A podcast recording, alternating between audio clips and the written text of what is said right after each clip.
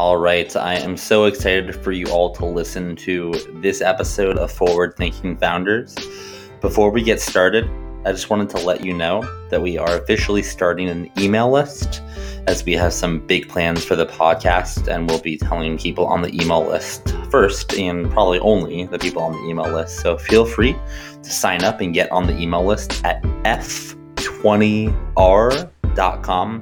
That's F as in Frank, 20, R as in red.com, and I'll see you over there. How is it going, everyone? Welcome to another episode of Forward Thinking Founders, where we're talking to founders about their companies, their visions for the future, and how the two collide. Today, I'm very excited to be talking to Shanif Dhanani, who is the co founder and CEO of Apteo. Shanif, welcome to the show. How's it going? Hey, Matt, it's going great. Thanks so much for having me on. Yeah, thanks for coming on at a slightly late hour. I appreciate it, but I feel like the best conversations happen after after work hours, right? So looking forward to it. Absolutely, they're the most unfiltered. So yes, uh, exactly. That's right. Well, cool. Well, let's just start with what are you working on? What is Apteo?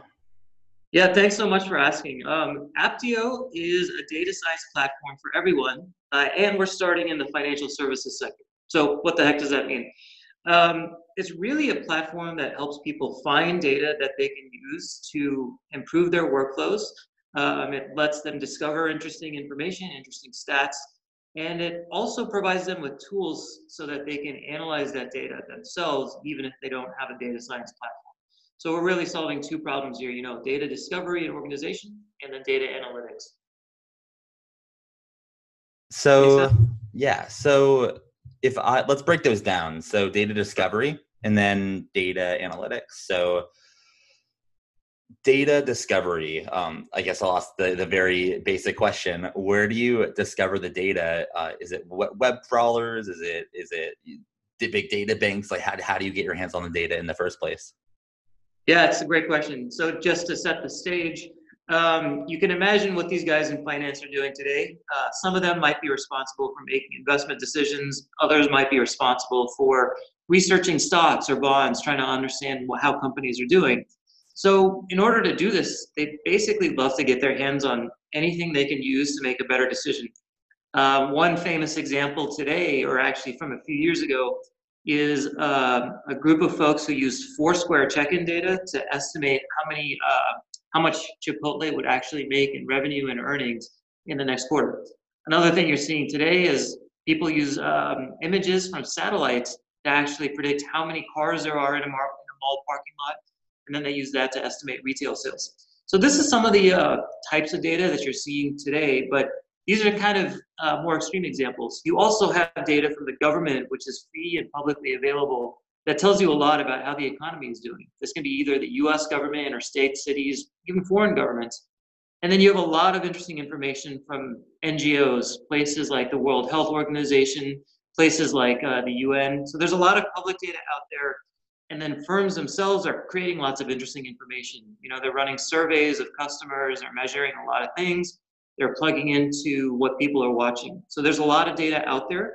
We bring um, about 2 million public data sets to the table, and then we help firms plug in their existing data. It's all discoverable on our platform based on the use case that you have for how you want to use that data. That makes sense. Uh, that's awesome. That it's almost would you call it an aggregator of some sort, where you you there's all this data out there, and you kind of br- kind of bring it to the center place that people can then use. Yeah, absolutely. We like to call it like a data catalog or a data library, something that you have um, just this giant uh, store and we organize it and categorize it for you so it's easy to find. Got it. So once you have this data and it's organized and, categorized, as you just said, um, you mentioned earlier that the second kind of big category of what you do is is analyze and uh, um, kind of to get insights from the data do you is this a done for you service where they say hey i want to learn this and then you do it for them? Do you teach them how? Do you is it all software based how do you help uh, firms and customers analyze the data? Yeah it's all uh, based on the platform so it's all software based it's a single product and right now we focus on two main uh, two main ways to analyze data. Um, so one of the things that these folks need to be able to understand is you know, there's there's this entire world of data out there, but how do I know what's no, what's noise versus what's actually relevant to me? In finance, this is done in a couple of different ways. Uh, the most common way, I'm sure a lot of folks have done this, is you open up Excel and you try to correlate a data set to maybe a stock price or stock earnings. And you might have a lot of problems, right? So sometimes this data set might be updated monthly, but stock prices might be daily. And so how do you go through the process of making sure everything matches up, making sure that you know you're looking into leading correlations versus lagging, making sure that the different windows you're looking at make sense for you? Well, it's tough. And so what we've done is we've automated a lot of that so you basically jump onto the platform, you tell it which data sets you want to correlate, and it'll do all the hard work of matching up dates and trying to figure out what makes sense, and it'll just show you the results. That's kind of the first way.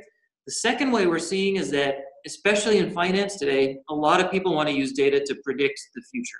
And so what they need to do is actually understand if a particular data set makes, uh, makes it easier for them to predict something going forward. So while as while correlations were more backwards looking, we're using predictive analytics to look forward. And what that looks like is building a couple of tools where you can just point and click, and then automatically a bunch of machine learning models will be built in the background.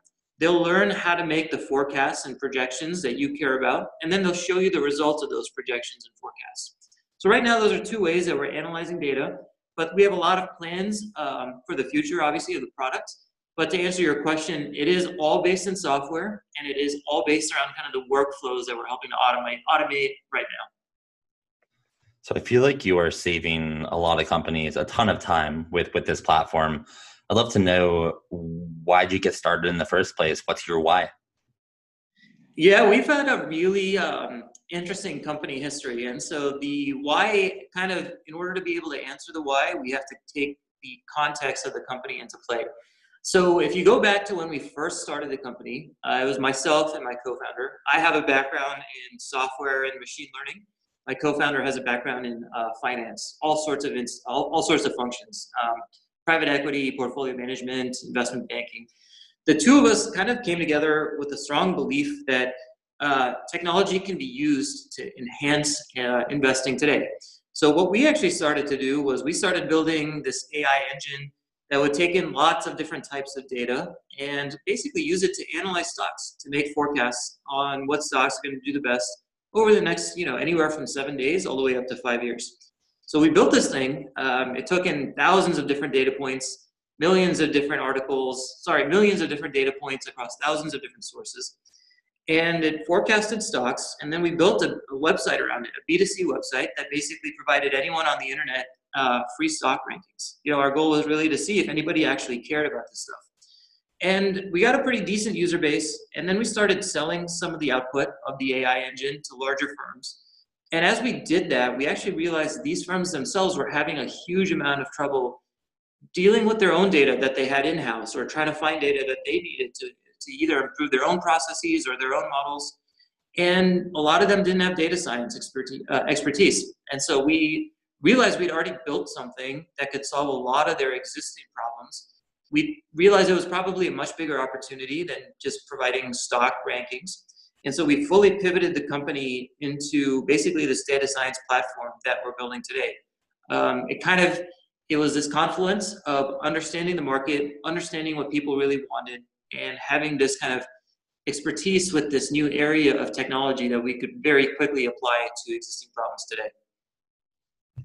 You mentioned that you are starting with kind of your beachhead of finance and and tackling that industry.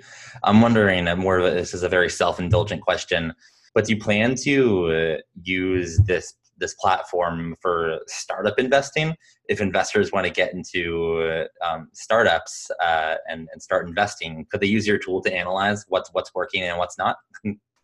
Yeah, you know what's funny is we've had a couple of very forward-thinking VCs and uh, maybe one or two angel investors come to us and say, "Hey, look, like I've got all this data about previous deals I've done, about the types of founders I've worked with, about what's worked well, what hasn't."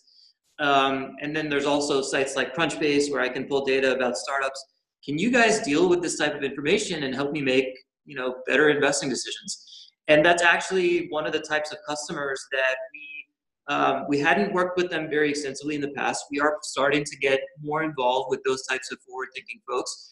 And so, um, you know, yeah, it's definitely something that's possible. Um, the devil is in the details with this kind of stuff. So depending on the type of data that they have, it might be easier, it might be harder, but this is definitely an area where we see a lot of um, opportunity, especially because the startup space has been so so siloed and so um, kind of closed off uh, versus the public markets, which have a ton of data available to them. Uh, so yeah, again, it's something that we're starting to do, and we're pretty excited about these sorts of areas: venture capital, private equity, these sorts of uh, interesting areas of finance. Yeah, I've taken a very almost like obsessive interest in what's happening in VC and angel land as scouts programs start to grow and as they become more angels and, and just investing is becoming almost almost uh, like mainstream. Um, and uh, it's just kind of interesting what's going to happen to startups and to investors. And it's all good stuff because it's more capital going into startups in the ecosystem, which is good. Yeah. So I would love to know what is the the big vision here. You, you you've got started. You um, you're making some serious progress. But let, let's paint the line of like what, 10 years from now, 20 years from now. What could this what could this company be? We I love that question. So we see this kind of in going in one of two directions, or you know, if we're really good and we execute well in both directions. One, we certainly hope to see ourselves as kind of the de facto central hub of all things data and analytics within the firm. You know, you need to understand how your marketing department is spending dollars and whether you should be, uh, you know, spending money on certain campaigns. Go to the Apteo platform. Uh, you need to understand and optimize sales and who maybe should be assigned to a different uh, different lead. Go to the Apteo platform. So you'll be able to find data and make decisions off that data within your company. So there's the B2B aspect of it, which is kind of the, the hub for all things decision making. But what we've seen and what we started to do recently is we actually have a free version of our product right now available to anybody on the cloud. And what we would love to do there, and what we started to see ourselves making progress in, is kind of becoming what we like to call you might think of it as like the Wikipedia of all things data. So we have all of these data sets available to everybody to use. We have a basic toolkit for our uh, analytics platform. And we would love to kind of grow into that um, one single repository for wherever you need to go to find anything you want. Um, those are the big kind of hairy, audacious goals we have. Um, we've seen a lot of traction on the enterprise side. The cloud product is still something that uh, has yet to be determined, but that's essentially where we see ourselves in five to 10 years. That is an awesome future and one that would benefit everyone, uh, you know, once it once it takes place. So, so that's fantastic. I have a couple of questions unique to the finance kind of industry.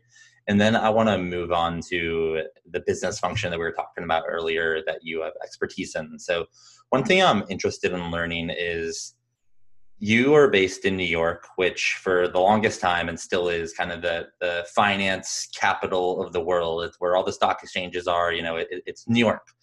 But I've had a couple, more than a couple, of founders uh, come on to the podcast that are based in San Francisco that are building fintech products that are kind of convinced that the power of the, the, the finance world is moving from the East Coast to the West Coast, and uh, and tech is kind of building its own finance uh, finance powerhouse.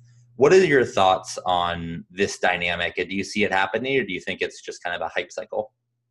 I love, yeah, I love the power of technology to change things up.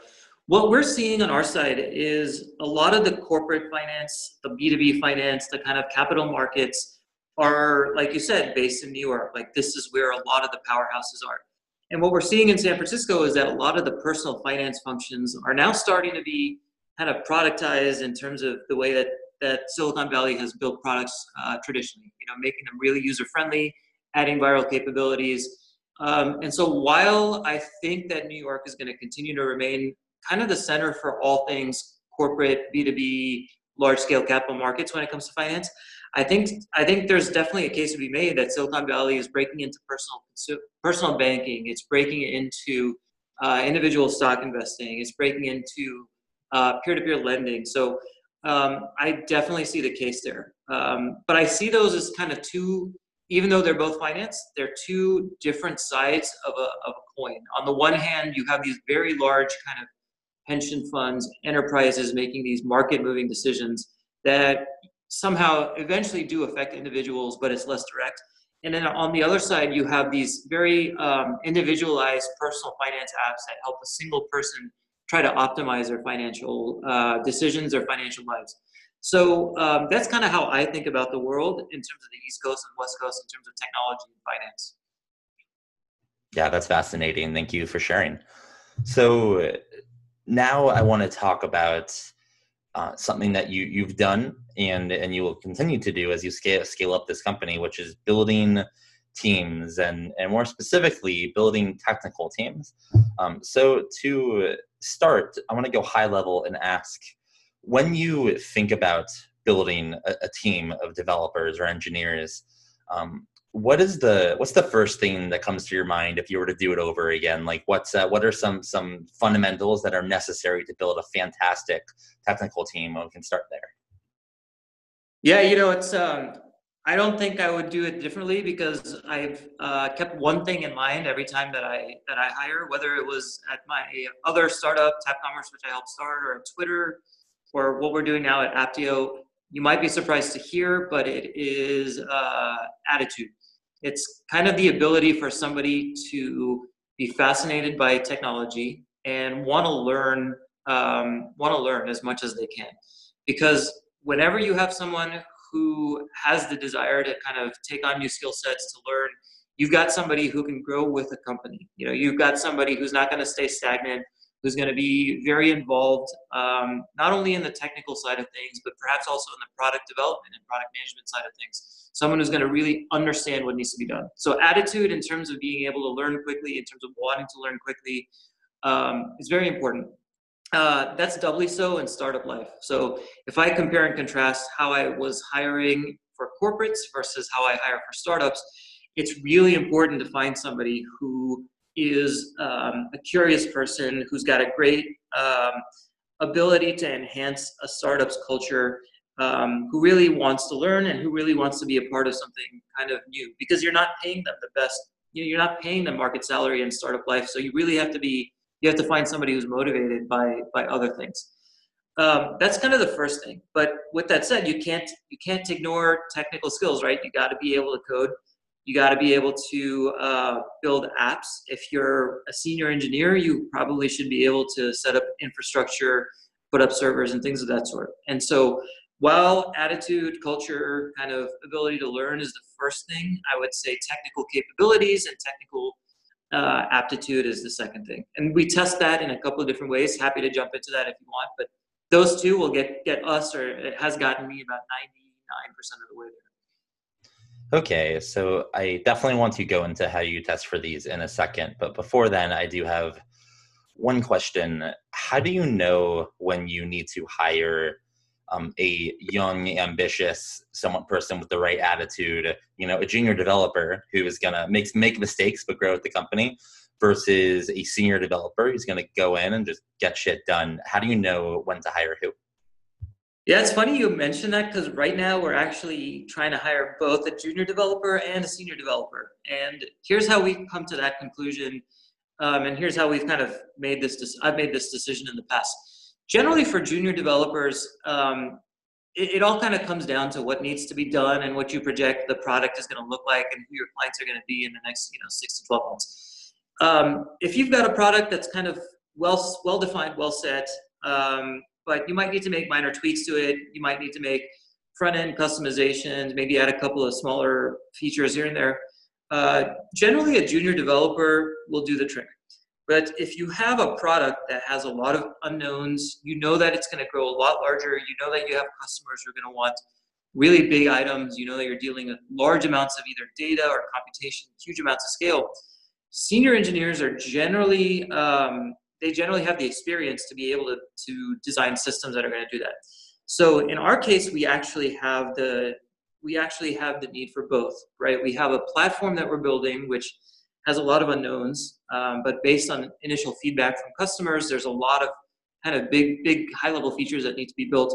But as you build those features, you need somebody to go in and do a lot of the, um, a lot of the kind of, let's say, putting the pipes together in terms of the code base, in terms of front end stuff, back end stuff. That's a little bit more simple. So it really comes down to what you're trying to build and uh, you know where your customers are and and what they need from you. Yeah, that makes a lot of sense. Uh, and now I want to dive into what you mentioned earlier is kind of screening for these people and and what the hiring process is like. So um, you can pick if you want. You can go with junior developer or senior developer. But I'd love for you to kind of outline what it's like to go hire. But let's go senior developer. Um, how you think about hiring a senior developer and what kind of tests you put them through, what kind of questions, how do you evaluate talent? Yeah, I've been very fortunate. I've done um, a couple hundred different interviews, I guess, over the course of my career for software developers. And I've developed a kind of a process that I think works really well. If you talk to somebody else, you know, they may have, they may disagree with me, but I'll tell you what's worked for me. I like to have um, confidence first that um, anyone I'm I have the potential of bringing on is somebody that's going to fit well with our culture, fit really well with who we are. And so, generally, the way I will approach our process is one, get either myself or a couple of folks to just talk to this person. You know, understand what what motivates them, what drives them. Uh, make sure that everything passes the smell test in terms of who they are as people then I'll jump into a more kind of technical um, part of our process. Uh, so the first part might be a few phone screens. It might be a coffee. This could take a week or two. The next part is a little bit more technical, where we actually have them. Um, if they're if they're a junior developer, we might have them do a coding test. But if they're a senior developer, we might actually have them um, come in and pair program with us over um, a particular feature, or we might have them come in and actually have maybe three to four technical interviews in person. Now, the way we do tech, the way I like to do technical interviews is probably different than the big companies that uh, other folks will interview with. Um, myself and my CTO have pretty strong opinions that the way technical interviewing is done today is wrong. Like people are testing for skills that these people are never going to need during the job, during the process. They're testing on algorithms. They're testing on minute details. It doesn't tell you if, it, if they're going to be a good developer or not. So what we'll do is we'll actually we'll generally have pragmatic, practical um, discussions with them in person. We'll ask them, hey, look, this is a problem that we solved or that we have right now. Here's how we've we've thought through it. Let's go through a thought exercise about how you would uh, architect a system, how you would kind of have these different components work back and forth together. Or hey, look, here's a piece of this. Here's a piece of code that we have to build or that we're building let's talk through how the code is supposed to supposed to logically work. Let's talk through about how you would structure it such that um, it's not messy and it's kind of uh, manageable, and how you would kind of structure the different classes and, and functions and objects that are going to be interacting. So generally, what you'll find is that our in-person interviews are much more prag- pragmatic. Sure, we might have a couple of technical, you know, standard technical questions here and there, but we try to shy away from that. Then after that, we might have them do a take-home project, again, depending on their level of seniority. Um, but basically, we'll spend a couple of weeks, two to three weeks, with them, either on real-world projects, take-home projects, in-person projects, in-person practical questions. And then by that point, we've got about 80, 85% of an understanding of who they are as people. Then we'll just go through the standard process of an interview, uh, asking them for references, you know, talking to them about the comp, negotiating with them, seeing how they react to that. And then from there, um, you know, we'll either start them off on an internship if they're junior, or we'll just bring them on, um, you know, on a senior basis if they're folks that have uh, a really good background. It definitely sounds like you have a process dialed in, and I'm glad it's been working for you. Um, one question within there that I just would like your opinion on uh, whiteboarding. I know a lot of startups and big companies have a whiteboarding in their interview process. How do you feel about whiteboarding? Yeah, I, you know, I have had to go through whiteboarding questions myself and I've given whiteboarding questions. And here's where I've met it out. Um, I don't like whiteboards for writing code. I just think that people start to worry about syntax and grammar and you don't you always have a compiler with you so why would you take one away in an interview where I like whiteboards are high level architecture diagrams, especially for senior level engineers. You know, you can draw out different components, databases, caches, queues, and draw the data flows that go from one component to the other. And you really start to get an understanding of how somebody thinks about building and architecting a large system by how they draw out the different components on a whiteboard. if if we're talking to someone and we're using a whiteboard and they're more junior and we're talking about code, what I'll have them do is write out pseudocode. Um, so switching away from like the senior developers to the junior developers, I like whiteboards for pseudocode because it helps me think about the structure and how they think through the thought process. But I definitely do not like whiteboards for um, like in-depth coding questions. I just think that that again, it doesn't reflect who they would be as on the job or who they are in terms of development skills. And I think it makes people unnecessarily nervous. And I think it's kind of a pretentious thing to do, to be honest. Like it just doesn't show you who's, you know, if someone's going to be a really good team member or not.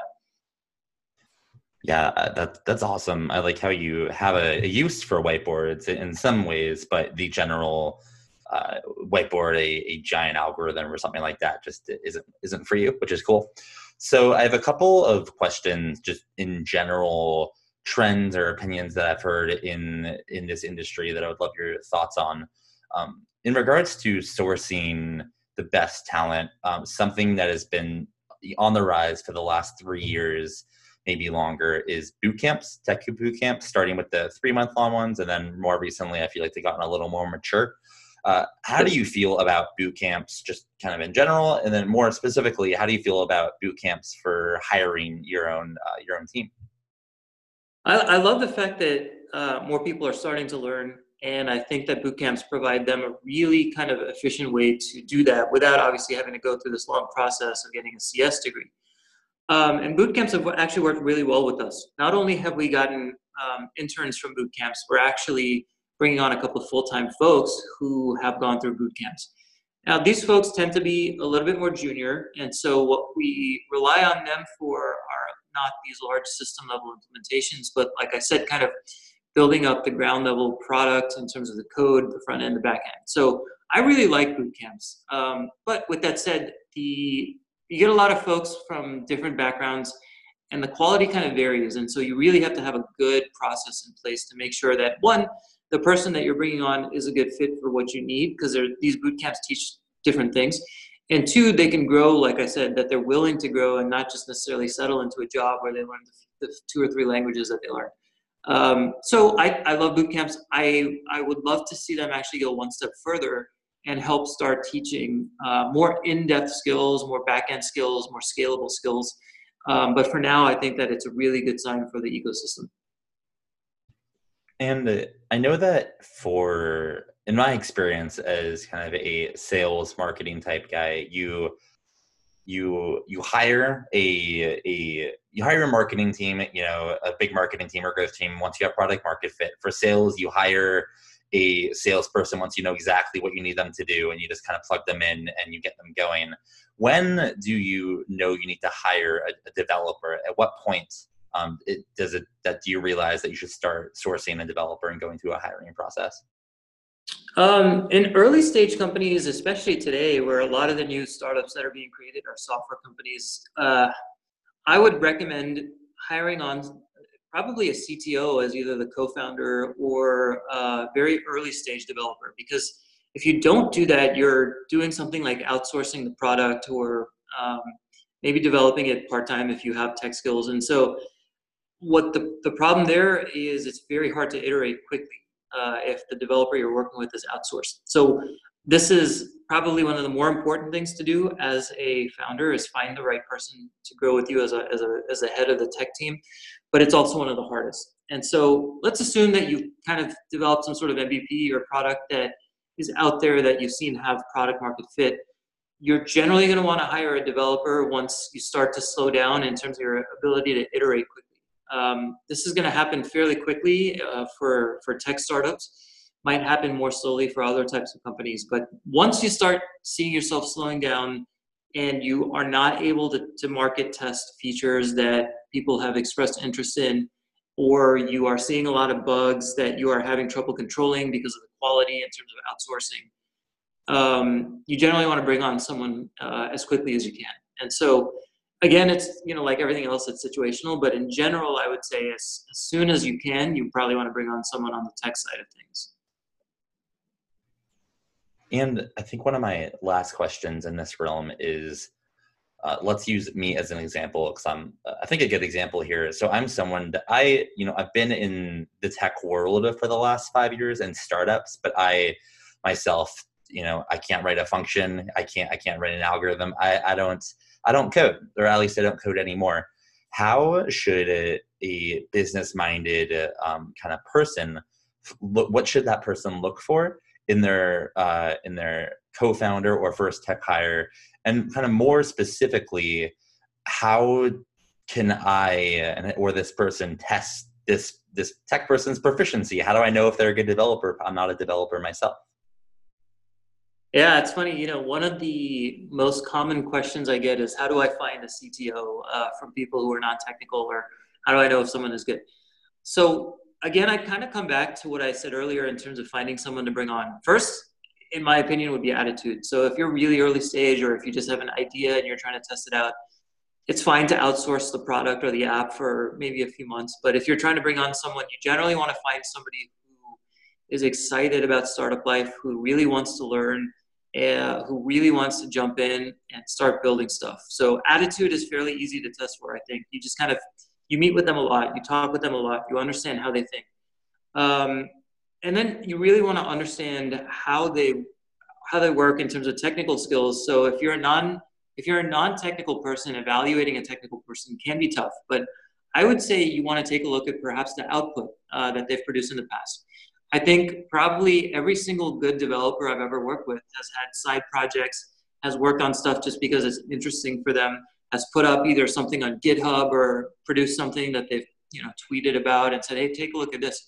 So if there's somebody who's got a good skill set, they're going to have stuff out there that they can show you or tell you about, and then you can understand what they built. You know, without without having to worry about the technical side of things, you can try it out. If it's publicly available, you can just give it a shot, see what works. Um, barring that, if you uh, if you don't have anything like that, it's generally a good idea to do a trial project. So maybe give somebody, um, you know, pay them a little bit of money, have them write some uh, some small thing for you, maybe a small app or a small website that does something very basic, and then see how it works, see how quickly they get done, see how how well they take direction from you, see if they push back or if they're hard to work with. Trial projects, I'm a huge fan of because you can really get an understanding of, of, of how somebody works.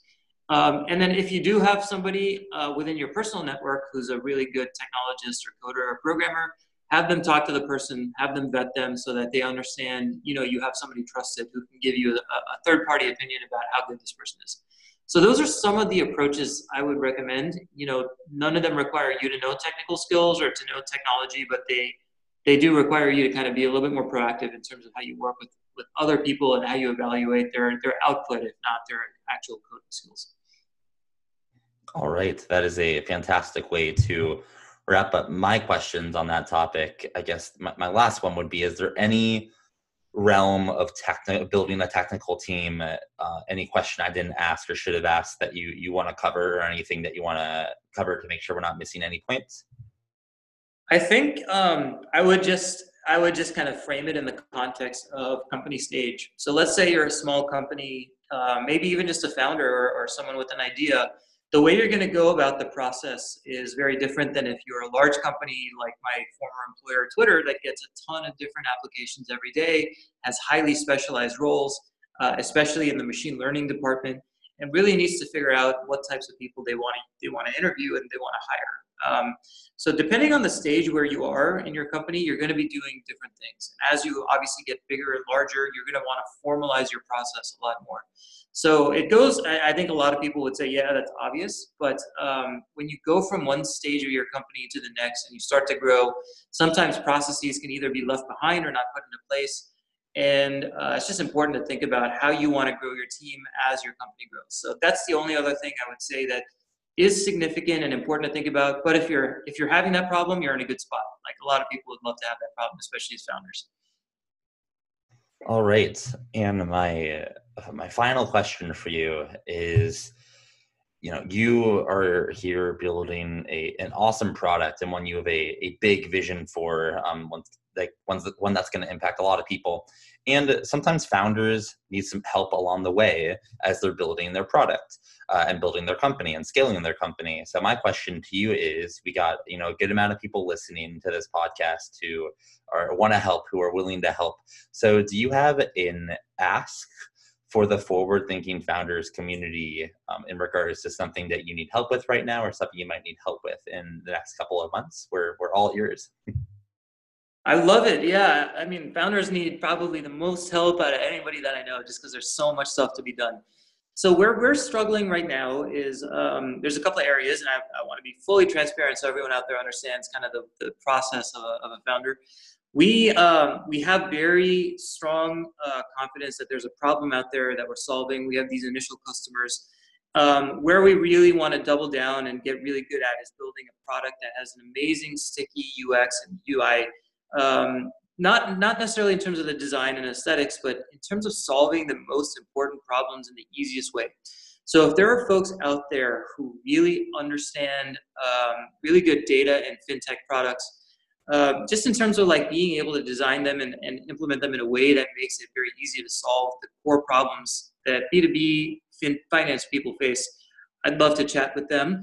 And then otherwise, um, if you're interested in what we're doing, if you're interested in data and AI, you know, especially in the ability for uh, a non-technical person to use an AI feature to improve their own workflow, I would love to either get in touch or feel free to follow us on Twitter. We're at uh, Apteo AI. Check us out on LinkedIn.